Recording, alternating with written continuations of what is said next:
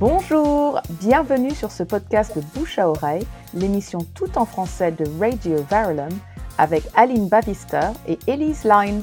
Si ce podcast vous plaît, vous pourrez en trouver d'autres ainsi que ceux des autres émissions de Radio Verulam sur le site radioverulam.com. Vous pouvez aussi nous suivre sur Facebook à RV Bouche à oreille tout collé. Ouvrez vos oreilles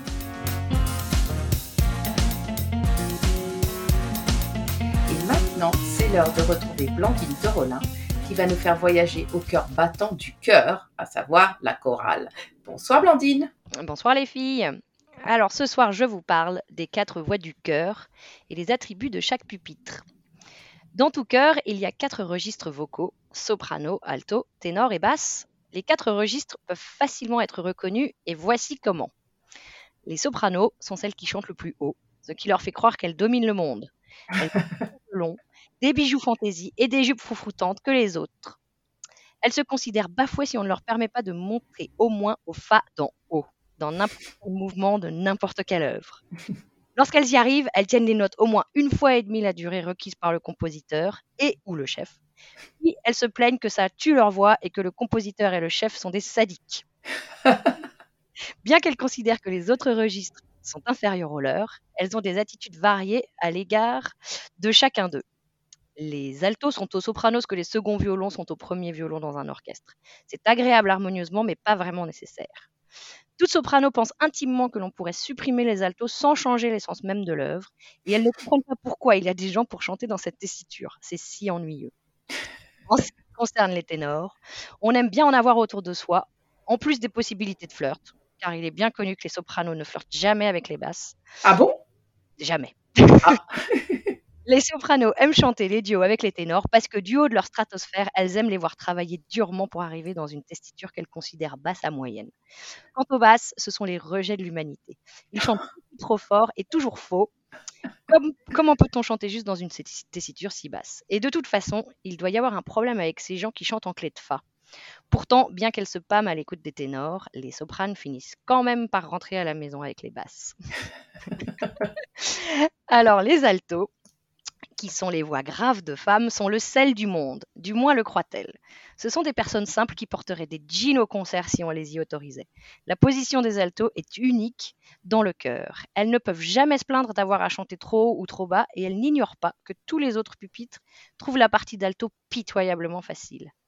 Mais les altos savent qu'il n'en est rien et que lorsque les sopranos s'égosillent sur un la, elles doivent chanter des passages compliqués, pleins de dièses et de bémols, avec des rythmes impossibles, ce que personne ne remarque parce que les sopranos chantent trop fort. Ainsi que les basses comme d'habitude. Les altos sont- se font un, un malin et secret plaisir à conspirer pour faire baisser les sopranes. Elles ont une méfiance innée à l'égard des ténors car ils chantent presque dans la même tessiture qu'elles, mais ils croient avoir un meilleur son.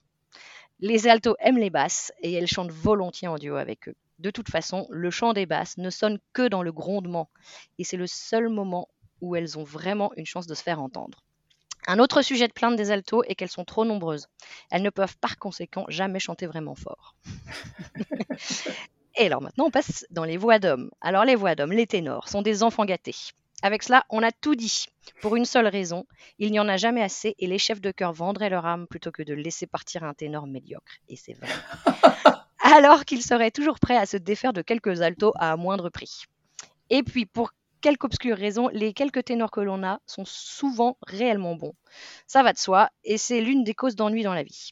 Du coup, il n'est pas étonnant que les ténors aient toujours la grosse tête. Après tout, sans eux, qui pourrait causer la pamoison des sopranos? Comme nous avons vu plus haut.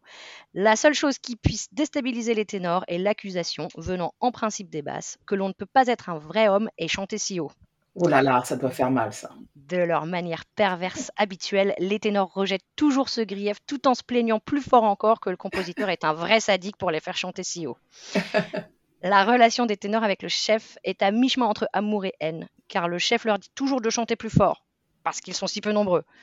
Depuis que l'on écrit l'histoire, on n'a jamais vu un chef demander aux ténors de chanter moins fort dans les passages fortés. Les ténors se sentent menacés d'une manière ou d'une autre par les autres pupitres, par les sopranos parce qu'elles peuvent atteindre des notes incroyablement hautes, les altos parce qu'elles n'ont aucun problème pour chanter les notes qui sont si hautes pour eux, et par les basses parce que bien qu'ils soient incapables de chanter plus haut qu'un mi, ils chantent suffisamment fort pour noyer les ténors. Évidemment, les ténors préféreraient mourir que d'admettre une quelconque de ces remarques. Ajoutons un fait peu connu, les ténors bougent leurs sourcils plus que quiconque lorsqu'ils chantent. Ah Ça a été scientifiquement prouvé. Scientifiquement prouvé, observé. Les basses chantent les notes les plus graves, et ceci explique cela. Ce sont des gens impassibles, dignes de confiance, plus barbus que les autres.